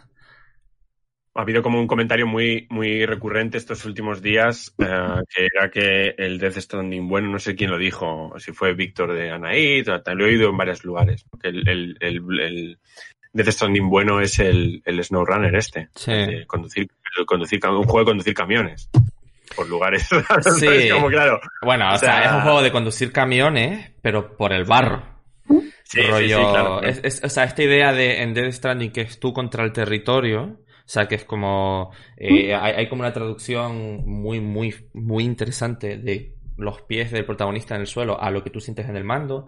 El petal Sí. es como una experiencia muy guay. Lo, lo comentaba muchísimo, muchísimo el, el, el caster que estaba viendo. Pues es- Pero era raro porque yo lo perdía por completo, ¿no? Alguien me estaba diciendo, guau, ¿cómo se siente? ¿Cómo se siente el territorio? Y tal, y yo sí que esa parte sensativa, eh, bueno, de sensibilidad, no la tenía durante el juego. Claro, ¿y cómo te sientes tú cuando alguien te dice eso, viendo los, los gameplays? O sea, ¿cuál es tu reacción? ¿Es darle al más 15 segundos? ¿O en cierta manera haces como una especie de paladeo en diferido? No, me hace, me hace reflexionar, es decir, o sea, aunque no lo estoy experimentando, al fin y al cabo sí que estoy llegando a la misma conclusión, ¿no? Es decir, bueno, quizás no necesito la experiencia de que te tiembla el mando, sí que me hace pensar, hostia, qué, qué guay, ¿no? Y, y pienso, guau, ¿cómo, cómo, cómo será? Pero vamos, que mm, no me pierdo, no, no siento como que pierda gran cosa, ¿no? Y no te da, es que una de las cosas que me pregunto constantemente es, en ningún momento te, te, te, te pica el culo de levantarte y decir, ah, me están dando ganas de toquetearlo yo, ¿no? O sea, necesito jugarlo, ¿no? Como, igual que cuando te sientas al lado de alguien a ver, hay veces que, que uno en plan, tío, déjame a mí, déjame a mí, ¿no? Ese rollo, cuando ves a alguien explicarte estas cosas, no te dan, no te dan ganas de jugar. No, creo que, creo que no. creo que no. Maravilla. creo que me gusta mirar, o sea, es como una cosa, como una mirada activa, pero un, un planteamiento muy, muy activo, ¿no? Mm. Eh, soy feliz mirando, es que no creo que no necesito nada más. No, es que para es, es ser feliz. fascinante. Es- o sea, la, la, la, la solidez de tu perspectiva como receptora de gameplays. voyeur, sí, sí. Claro, es, es, es, es, es increíble, claro, claro, claro. ¿Y crees que el hecho de no jugar mucho a- a- a- um, lo que hace es levantar más esos muros? O, bueno, no, no, no, muros, porque es una decisión voluntaria, ¿no? Pero, pero como que te reafirma en esa perspectiva. Porque, por ejemplo, yo me pregunto, ¿te pones gameplays del Mario Kart o del Zelda, del, de lo que jugaste en algún momento? Pues del Zelda debería, me lo- no lo había pensado hasta ahora. Del Zelda, del Ocarina of Time, sí que, bueno, de Ocarina of Time sí que lo jugué mucho, ¿eh? Esta Mm. como pequeña anécdota, pero ese, un día jugué tanto y con eh, Ipona, el caballo, no sé cómo era en castellano, pero bueno, el Sí, caballo de igual, Zelda, sí. eh, que estuve soñando toda la noche que lo, que lo cabalgaba y me levanté con la cabeza en el lado de los pies de la cama, o sea, me di la vuelta en el sueño. Estuve jugando muchas, muchas horas, muchas horas de Zelda. Em, respecto a lo que decías, eh, eh, ¿cuál era la pregunta? Perdón. Espera. No, simplemente que si crees. eh, o sea, la, la pregunta era como medio Levanta doble, pero. muros. Sí, sí, esa idea de si no jugar realmente lo que hace es eh, eh, reforzar esta mirada de, de solamente No. ver. ¿Cuál es tu relación entre, por ejemplo, en lo que has jugado y lo que ves? Ese tipo de, ese tipo de, de puentes que a lo mejor no solamente no existen, sino que si los medio hueles, a lo mejor los, los destruyes voluntariamente, ¿no? No, yo, yo creo que lo que ha levantado muros, quizás, Mm. es ah, no haber jugado. Es decir, porque creo que reconozco que también hay una, una cuestión de eh, no querer jugar para no fracasar, ¿no? Eso que quizás tengo esa cuestión. Es decir, no, es que no sé jugar, es que es difícil, es que nunca he jugado, es que no tengo práctica, es que no sé mover el mando, ¿no? Entonces no puedo jugar a estos juegos que me gusta ver. Claro. Entonces creo que el no haber jugado, un poco volviendo a lo de antes, ¿no? Lo de mis padres nunca me compraron una Play and it shows. en el sentido de que sé que perdí mm, parte, y vosotros seguramente me diréis, nunca es tarde para aprender a jugar o, o no es Mm. algo que se aprenda, es algo que se haga, ¿no? No sé, me lo puedo imaginar. Pero sí que no haber tenido esta educación en los juegos, ¿no? Mm. Y haber crecido y, y- y aprendido a jugar mejor, creo que ahora, ¿no? Es como cuando, cuando haces un deporte. Lo veo más complicado de lo que es, ¿no? Pero me imagino, ¿cómo voy a, yo qué sé, apuntar a patinaje artístico a los 24 años, ¿no? Pues ¿cómo voy a empezar a jugar Claro. a los juegos a los 24? Es en plan, no tengo esa destreza que los juegos que me gusta ver. andan. creo. Al- es que a lo mejor incluso como romper esa distancia, como no, no sé, a lo mejor destruye cosas, ¿sabes? O, ¿Sabes lo que te digo? O sea, yo, yo- a mí me pasa con esto, no, con algo que no son videojuegos, pero creo que es más o menos eh, relacionable, que es como, o sea, yo, yo 30 años que tengo, son 30 años que, que siempre he querido como, yo qué sé, ir, ir, ir de viaje a Japón, ¿vale? Y nunca he podido, porque nunca he tenido o el tiempo, el dinero, tal. Y eso, lo que dijo Lucas al principio del programa, ¿no? Ocurre en la vida. Y lo que sí hago es como ahora hay mucho vídeo también, que es como una especie de let's play, pero Ah. let's walk, ¿no? Rollo, gente que sale a caminar por sitios con una cámara. Y hay muchísimos de gente que pasea por Japón. Y yo, o sea, me los como, pero a a puñados. O sea, he, he- he paseado por más sitios de, de ese país que, que nadie que haya ido, creo. Y, y hay como una sensación de que el día que vaya, al- algo se va a romper. Porque Mm. te- lo tengo todo, no, no sé si la palabra es idealizado, pero es como, hay una imagen concreta, como una experiencia estética concreta que es muy diferente al estar. Y, e- y es muy diferente Pero, ver y jugar realmente. Yo, yo creo que lo que peor me, o sea, lo peor que me podría pasar en la vida ahora mismo es jugar al Bloodborne y que no me gustara. Claro, claro, claro. Era como, "Ah, ¿quién soy? Llevo un año jugando este juego, construyendo mi identidad. No es broma. Pero lo que quiero decir es que sí, sería chocante, ¿no? Creo que prefiero, si es tan especial para mí el verlo, creo, prefiero que se quede en, en eso, ¿no? ¿no? No me interesa jugar el Bloodborne y por tanto tampoco me interesa jugar a otro. Bueno, claro, ves, es- el tema es la identidad del, del el voyeur, o sea, la, la perversidad, en este caso no es perverso, pero la, la perversidad del voyeur es que mm, si, se, si, si te acercas a la persona a- de la que eres un mirón, todo cambia realmente. El ¿no? Es- objeto, claro, claro, es la El distancia, ¿no? También el, Claro, es, pero es, es muy interesante eh, ese acto de voyeurismo como herramienta de creación en sí misma de identidad. O sea, hay una identidad que se construye en la distancia. Y, Mm. y real, o sea, evidentemente es unilateral. Eh, y es por eso por lo que supongo que es perversa en, en, en ciertos contextos. Pero, a- a- o sea, viendo al Revenant este, eh, tú estás allí compartiendo, aunque él no lo sepa. Pero ¿No? eh, es, es como tu identidad dentro de Bloodborne eh, se construye así, a- incluso a partir de diferentes superposiciones de experiencias mm, diferentes, con Revenant, con tu compañero, es como toda una mezcla y sin llegar nunca a jugar. Podría, ¿No? o sea, la posibilidad de que jugar se convirtiese en una capa más también está, pero también la contraria. Y es muy interesante. Sí, creo. sí, por el momento es decir, yo me he construido a partir de los discursos de los demás, ¿no? Pero en, en un sentido, es decir, me gusta mucho escuchar a mis amigos hablar de videojuegos y me encanta, ¿eh? Me encanta, me, me, me gustan mucho. Me gusta mucho, creo, conocerlos, hablar de ellos, ¿no? Pero no sé por qué siento esta urgencia de jugar. Sí, el, el paralelismo que hacías con el patinaje artístico, lo que sea, me parece muy relevante porque, bueno, evidentemente, Hugo y yo tenemos una misión. Somos gente con una misión, ¿no? Que, que es la de intentar mostrar la pluralidad y la heterogeneidad Claro. del mundo del videojuego como un terreno eh, caminable para cualquier persona. Evidentemente no vas a poder empezar a jugar al Bloodborne de primeras y disfrutarlo porque requiere una serie de competencias concretas, pero nuestra obsesión siempre es esta, ¿no? Intentar mostrar que la pluralidad permite que tú vayas entrando incluso atendiendo no solamente ya a lo, a lo manipulativo, sino también a lo, al, al, al tu gusto, a lo puramente afectivo, ¿no? Y decías, no me imagino empezar a jugar, a, o sea, empezar a desarrollar patinaje artístico con veintipico años, y yo es un poco la sensación que he tenido toda mi vida. A mí me, me gusta mucho jugar a fútbol, pero yo nunca he jugado a fútbol de pequeño.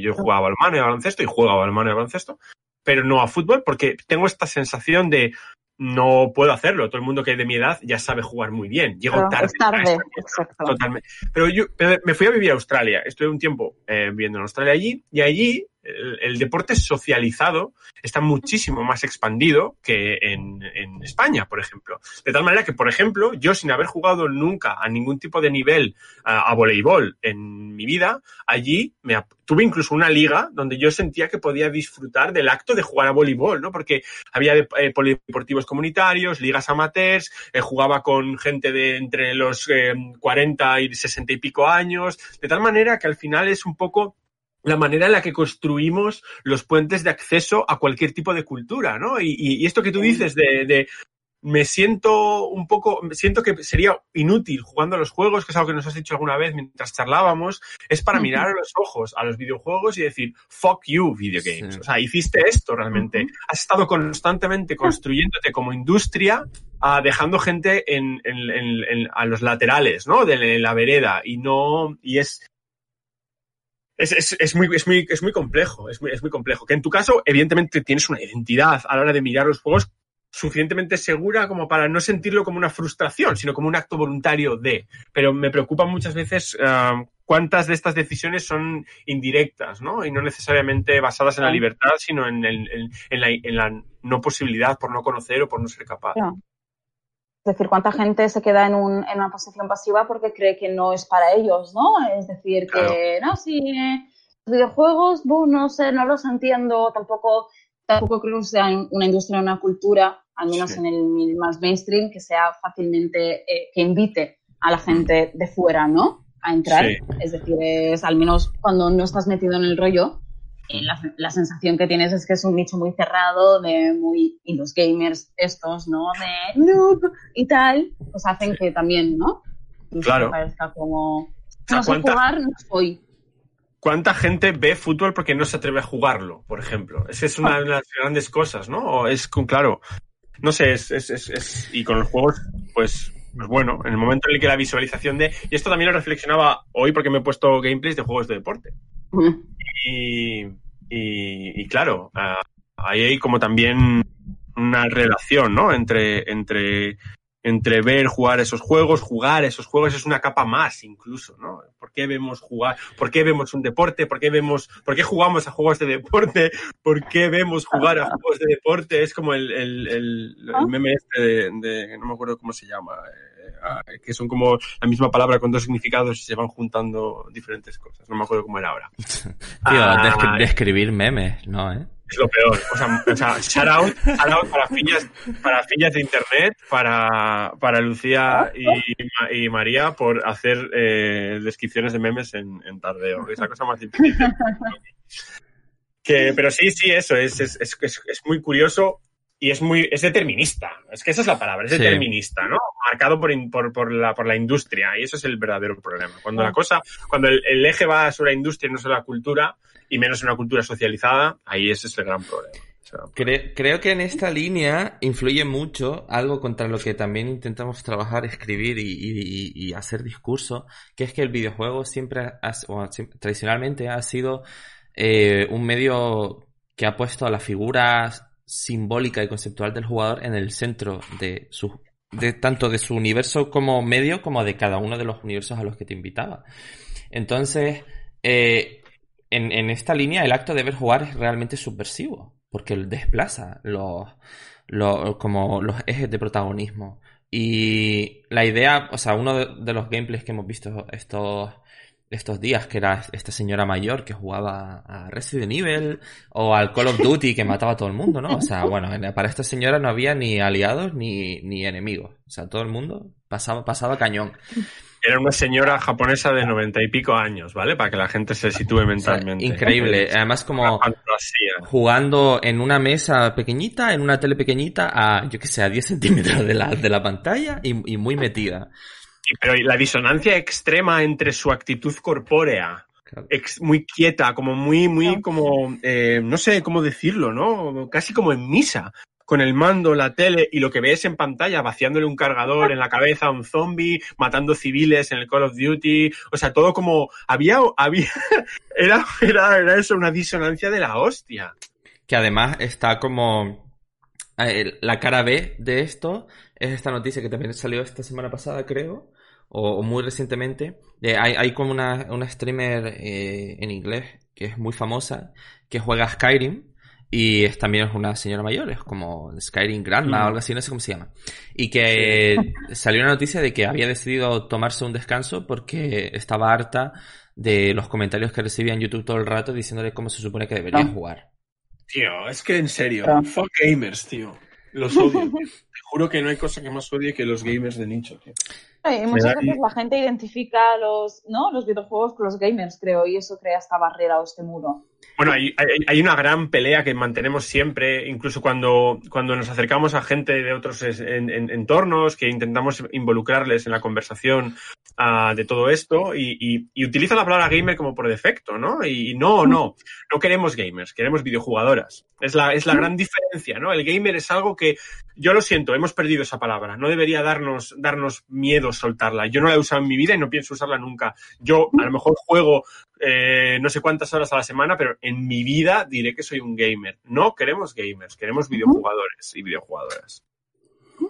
Claro, es que, y además, o sea, en, en esta eh, tendencia discursiva que tenemos de eso, de ir a lo poético, eh, a la poética de la coexistencia entre jugadoras y, y habitantes de mundos de videojuegos y tal, eh, no hay nada mejor que esta especie de, no sé, de la revolución, ¿no? La revolución del, del, streamer, como en su momento fue la revolución casual, pues de, de, o sea, no hay nada más capaz de, de construir eh, imaginarios que ver a otra gente jugar, tío.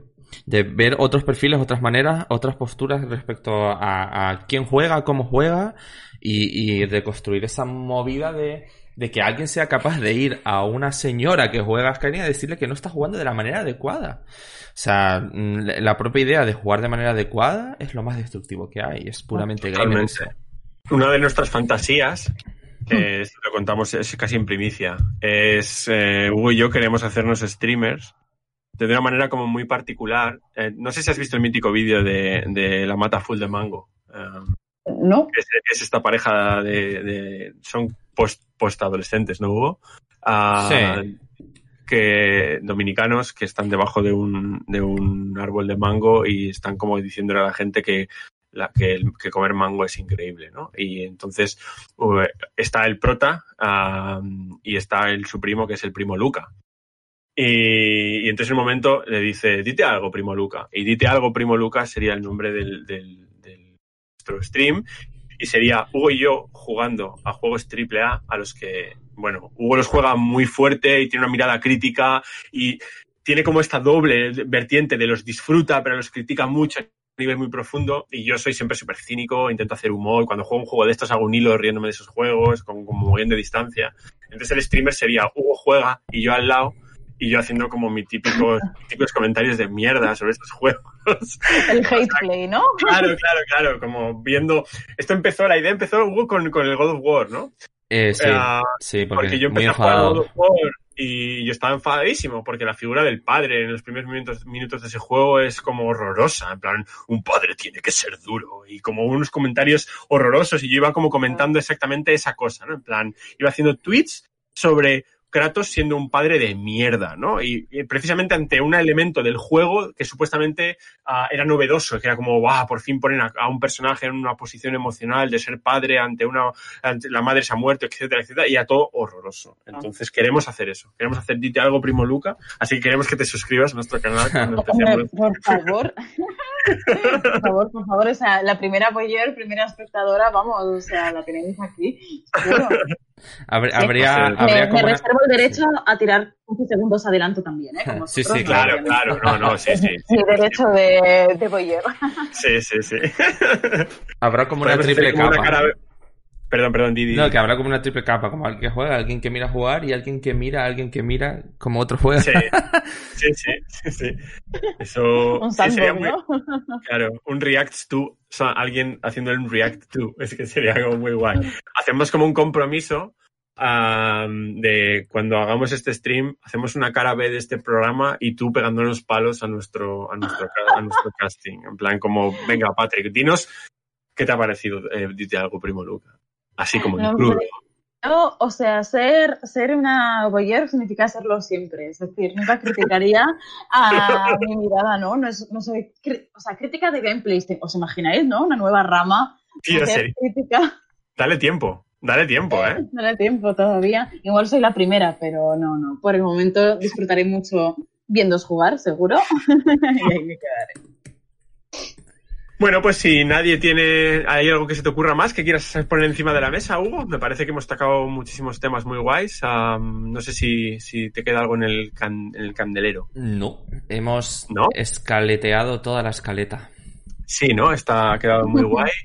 Ah, ¿Hay algo que quieras decir en esta tu primera incursión pública a la crítica videolúdica desde tu postura ayer, Patri? ¿Alguna, ¿Algo que se te quede dentro que, que quieras decir antes de, de Eh, cerrar? Bueno, que, que es súper interesante. Es decir, que, mm, que esta manera de, vuestra manera de acercaros a los videojuegos, creo, parece más a, a, mm, mi manera, la que me gustaría, con la que me gustaría acercarme a los videojuegos, pero que nunca había tenido como esta introducción, ¿no? Es decir, si no juego nunca, no sabes por dónde empezar, tampoco a mirar un poco esta mirada más crítica. Hmm. Que estoy súper contenta y que además de eso me lo he pasado genial. Que, que eso es lo más importante. Sí, es lo que más. agradeceros, agradeceros la invitación, sobre todo. Somos de esta gente rara y cuidadosa y cariñosa, porque cuando decimos humanismo de parque lo decimos en serio. Queremos realmente convertir esto en una conversación guay con unas pipas y una birra en el parque, sin que venga la popo a ponernos una multa. Ah, donde mantenemos los grupos abiertos y, y con la gente, porque nos gusta. Esto es una forma de conocer gente. Te decíamos antes de empezar que, que, que esto es, es socialización, porque nos parece la mejor forma de hacer conversación cultural ante un terreno que quiere abrirse al mundo o que debería abrirse más al mundo. No hay mejor manera de hacerlo que a través de, de, de las personas en sí, o sea, compartir el, el humanismo interno en- en- de, del, y a veces escondido del mundo del videojuego. Así que nuestro compromiso ahora es de vez en cuando decirte, Patri, ¿por qué no te juegas a esto? Seguro que te gusta. Y tal, a ver, a ver si, si encuentras, si encuentras un nicho que no te pise tu mirada voyeur. Es decir, tú puedes seguir viendo matar peña en los Soulsborne, en los juegos de Miyazaki toda tu vida, pero a lo mejor eh, encuentras algún nicho de juego que te, que te, que te guste. Nuestro compromiso para hacer mediación Sí. siempre está ahí. Sí, además ahora, como me, me pasa contigo, Patrick, como con, bueno, con casi todo el mundo ya, que es como, te- tengo como esa tristeza de no poder llevarte a Zoom y, jugar contigo allí, pero bueno. Sí, hubiese sido un lugar guay para, para, para esto. Muchísimas, muchísimas, muchísimas, muchísimas gracias por este ratito que has compartido con, con nosotros. Ah, estamos extremadamente agradecidos. Y- sido increíble. Igualmente, igualmente.